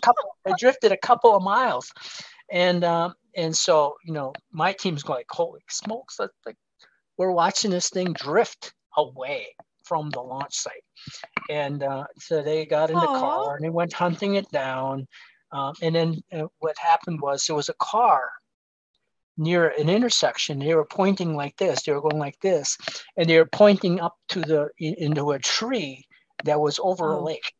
And one of our rocket team members, his name is Louis Ortiz, and he climbed the tree. He wasn't supposed to, because it was against the rules. You can't climb trees. So he climbed the tree, not knowing what the rules were. He climbed the tree and he got the rocket down, and didn't go in the lake because it was snagged. The parachute had snagged on a tree over the lake. And that was our story of the Golden Eagle. And I love this so much. How did it end up in the museum? It ended up in the museum because, Norbert Hill was able to convince, the people in the Smithsonian Institution that a wooden rocket that could do that kind of, that kind of performance deserved to be in the Smithsonian Institution. So, that's amazing. You were part of that. You led that. Yeah. You had the idea for that. Yeah. So that was the story of the Golden Eagle. And I'm so inspired right now. I want to go do something big. I don't even know what it is, but that's so cool. But that rocket, that ability to have a rocket team in the College of Menominee Nation was the beginning of all the other things that we were able to do. We were able to create the First Nations Launch. We were able to create, we were able to build and create the Tethered Aerostat Program. And that was the ability for me to go to the Montana Space Grant and support the Salish Kootenai Tribal College to build the BisonSat and to launch it on an Atlas V rocket in Vandenberg Air Force Base in October 8th, 2015. So it was a progression of those things, that happened to get us in from what we call an aerospace pipeline, right? So if you look at students that go into STEM, we want our tribal students to go into aerospace, and we can start with high-powered rockets. We can start with high-altitude balloons. We can start with tethered aerostats and the payloads of those, and drones, and then progressing. To satellites. So you go from one end to the other, but it's a pipeline of learning and understanding of how to code and how to understand what space is going to do and what you can get from it and what our payloads are supposed to do, or what you can dream of, what you can imagine. If you can imagine things like monitoring caribou, you can put your imagination into a satellite payload, put it in space, and being able to monitor the payload from space, or to monitor, to have that payload monitor caribou as an example. And I use this in a way like, for how do we get ITEC, our indigenous traditional ecological knowledge from the ground, from my grandpa, understanding soil, understanding corn, how it grows, to that of space. A native elder in Alaska, seeing that the caribou were not migrating in the way that they should, if they changed their migration pattern, and why is that? So the elder says, why is that this caribou migration is changing? That it, they're going the wrong way, or they're eating the wrong thing, or they're going in the, they're doing something different than that they used to do. Well, from the satellite point of view, we can have our tribal students support the tribal elder, and the tribal elder support the students to say, you know what, we can see the caribou migration from space. You've seen the caribou migration from ground because that is what you see, because you're our elder. You see that. So right. What you can do is you can take the combination of our tribal students that are understanding what's happening from space and that of our tribal elder, and you can push them to you can mesh them together, and having our information from space support what we see on the ground. And then I think that is kind of where we need to go. What's that? So when someone said, well, why do we want to go to space? I think if we go to space for those reasons, that we can support what we know as indigenous people, or indigenous ways of knowing. Why is it that the polar bear are not eating the ringed seal like they should? Why is the ringed seal not there where they need to be, or to feed the polar bear as an example? Why is this exchange not happening? Why is there something different today than it used to be? Mm-hmm. And very so holistic. We can ask these questions, and we can view them from the ground, but now we have the opportunity to view those questions from space to be able to come up with reasonable answers and to support our indigenous traditional ecological knowledge from both the ground, our air, and in our space. So well said. Wow. Thank you for sharing about that, because it really does, again, it's bringing it back home. It's that very holistic view of it all comes back around. It all comes back together. So was there anything else you wanted to share about your family history or stories or anything like that before I move on? Well, I think there's one more thing that I forgot to mention about the Dust Bowl, which we forget to understand that our local climate change, what we do, affects other things. And during 1938, there was a hurricane called the Long Island Express Hurricane. And it came ashore in New York, and it wasn't expected to, because typically the westerly winds push as the hurricane comes up the eastern coast from the south to the north. It hits colder water and then eventually goes further to the east and to the north, and then it dissipates out and then it ends. So what happened? What was different in 1938 that caused the Long Island Express hurricane to go ashore? So to answer that question, what you need to know is during the time that the Long Island Express hurricane reached New York, that in our Midwest, in the Dust Bowl, that the geopotential ridging of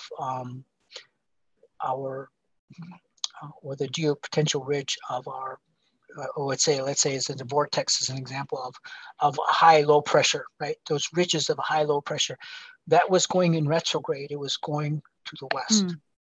So if you understand, if you look at the Midwest and Chicago as an example, if you understand that if you had a pressure system and it was going west, it was going to the west instead of going east, because typically our winds go from the west and they go to the east, right? But this pressure system during 1938, the time that the Long Island Express was in New York, that it was going to the west. It was actually creating this, if you want to call it a suction, a vortex, this anomaly that would move to the west, bringing in the hurricane that's offshore, right? Offshore in Atlantic, to bring it to the west, yeah, forcing it into the city of New York, and it caused a lot of damage. It killed a lot of people. So the Long Island Express hurricane of 1938. If you look at what happened in 1938 during the time that hurricane was in New York, it was going west. It actually pulled in the hurricane into shore, into New York, when it should have gone to the northeast and dissipated out. So what I'm saying here is that the local climate that we have impacts in this case, it impacted a hurricane. And you can say, well, how important, how powerful is our local climate? And I'm going to say our local climate is so important that it can affect a hurricane. And so we should not ignore climate change. We should not ignore what we do to our land. Like I was telling you about the till, no till. we should not ignore what we do because it has a great impact. We just don't see it. We don't see it. You know, people in the Midwest didn't see it. Even our weather people, our weather people today, I've had arguments about this, and they didn't realize and they didn't understand what was happening until they said, "Oh my gosh, this is incredible." So yeah, and that was a story that I forgot to tell about, you know, regarding the Dust Bowl. That I'm sure glad you shared that with me, because I'd never heard of that. And you've taken kind of a step back to look at the overall, how did it affect everything else type of viewpoint, which is absolutely fascinating. So thanks for sharing that. It is, because, you know, we're talking about lives of people. You know, like I mentioned, you know, previously about the, you know, the Great Flood of 1937. That was all, you have to understand, how do we make water? Where's the rain come from? And rain, in one way, what happens is that you have dust particles, and the water condensates on the dust particle. The dust particle is an active ingredient to allow the rain, the moisture to condensate around that dust particle. So if you have a lot of dust particles in the atmosphere in a time where you have the ability to make, where there's water vapor, you have what I consider carbon-induced rain. And the carbon-induced rain is exactly what happened in Pakistan. It caused the Pakistan perfect storm. The Pakistan perfect storm just recently, you know, displaced 30 million people, right? And that happened to do with, you know, with the higher temperatures, the glacier melt, the glacier slip, which is the water that's underneath the glacier that cuts underneath the glacier, and the carbon-induced rains from the forest fires to the east, from the European forest fires, they're creating this carbon particulate that floats over the western Pakistan ridge, that allows the moisture then to condensate on that rain. That then you got the glacier melt, you got the glacier slip, and then you got the higher temperatures, and then you have induced carbon rains, and you wonder why we have Pakistan floods the way we did.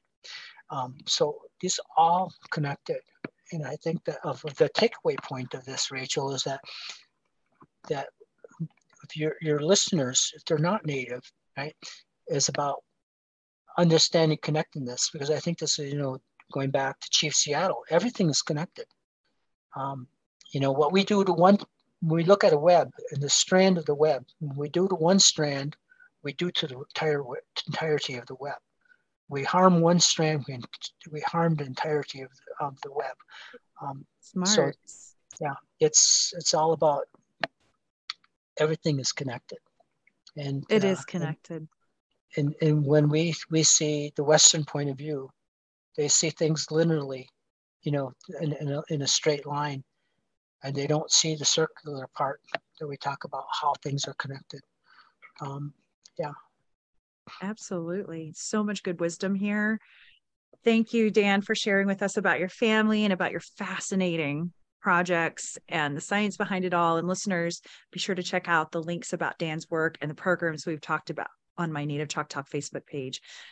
So Dan, you've given us a lot of wisdom here today, but in closing remarks, are there any words of wisdom you would like to share with our listeners before we go?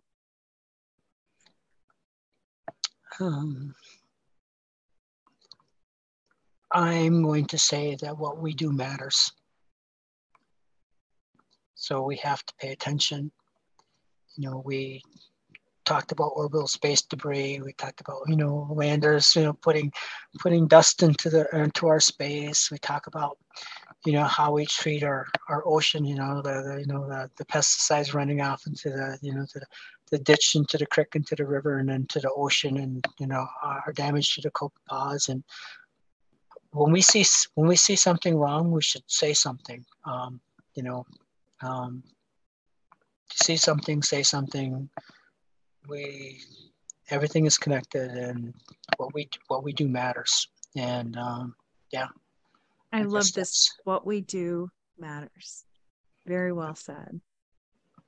You once said, Dan, for most world Indigenous peoples, this will be their first opportunity to examine their inherent right of self-determination in space and to project their tribal space sovereignty voice. These are exciting times for our people in business, media, fashion, law, and even space. Now more than ever, we have the chance to show what we're made of. Reach for the stars, my friend. And Dan, thanks for leading the way. Yakuki. Yako. Thanks for listening to Native Chalk Talk. Be sure to join our community on Facebook, Instagram, Twitter, and LinkedIn. Simply search for Native Chalk Talk. That's Native, CHOCTALK. And check us out at nativechalktalk.com. Stay tuned for the next episode. You're going to love it. Yakoki. Thank you, my friends.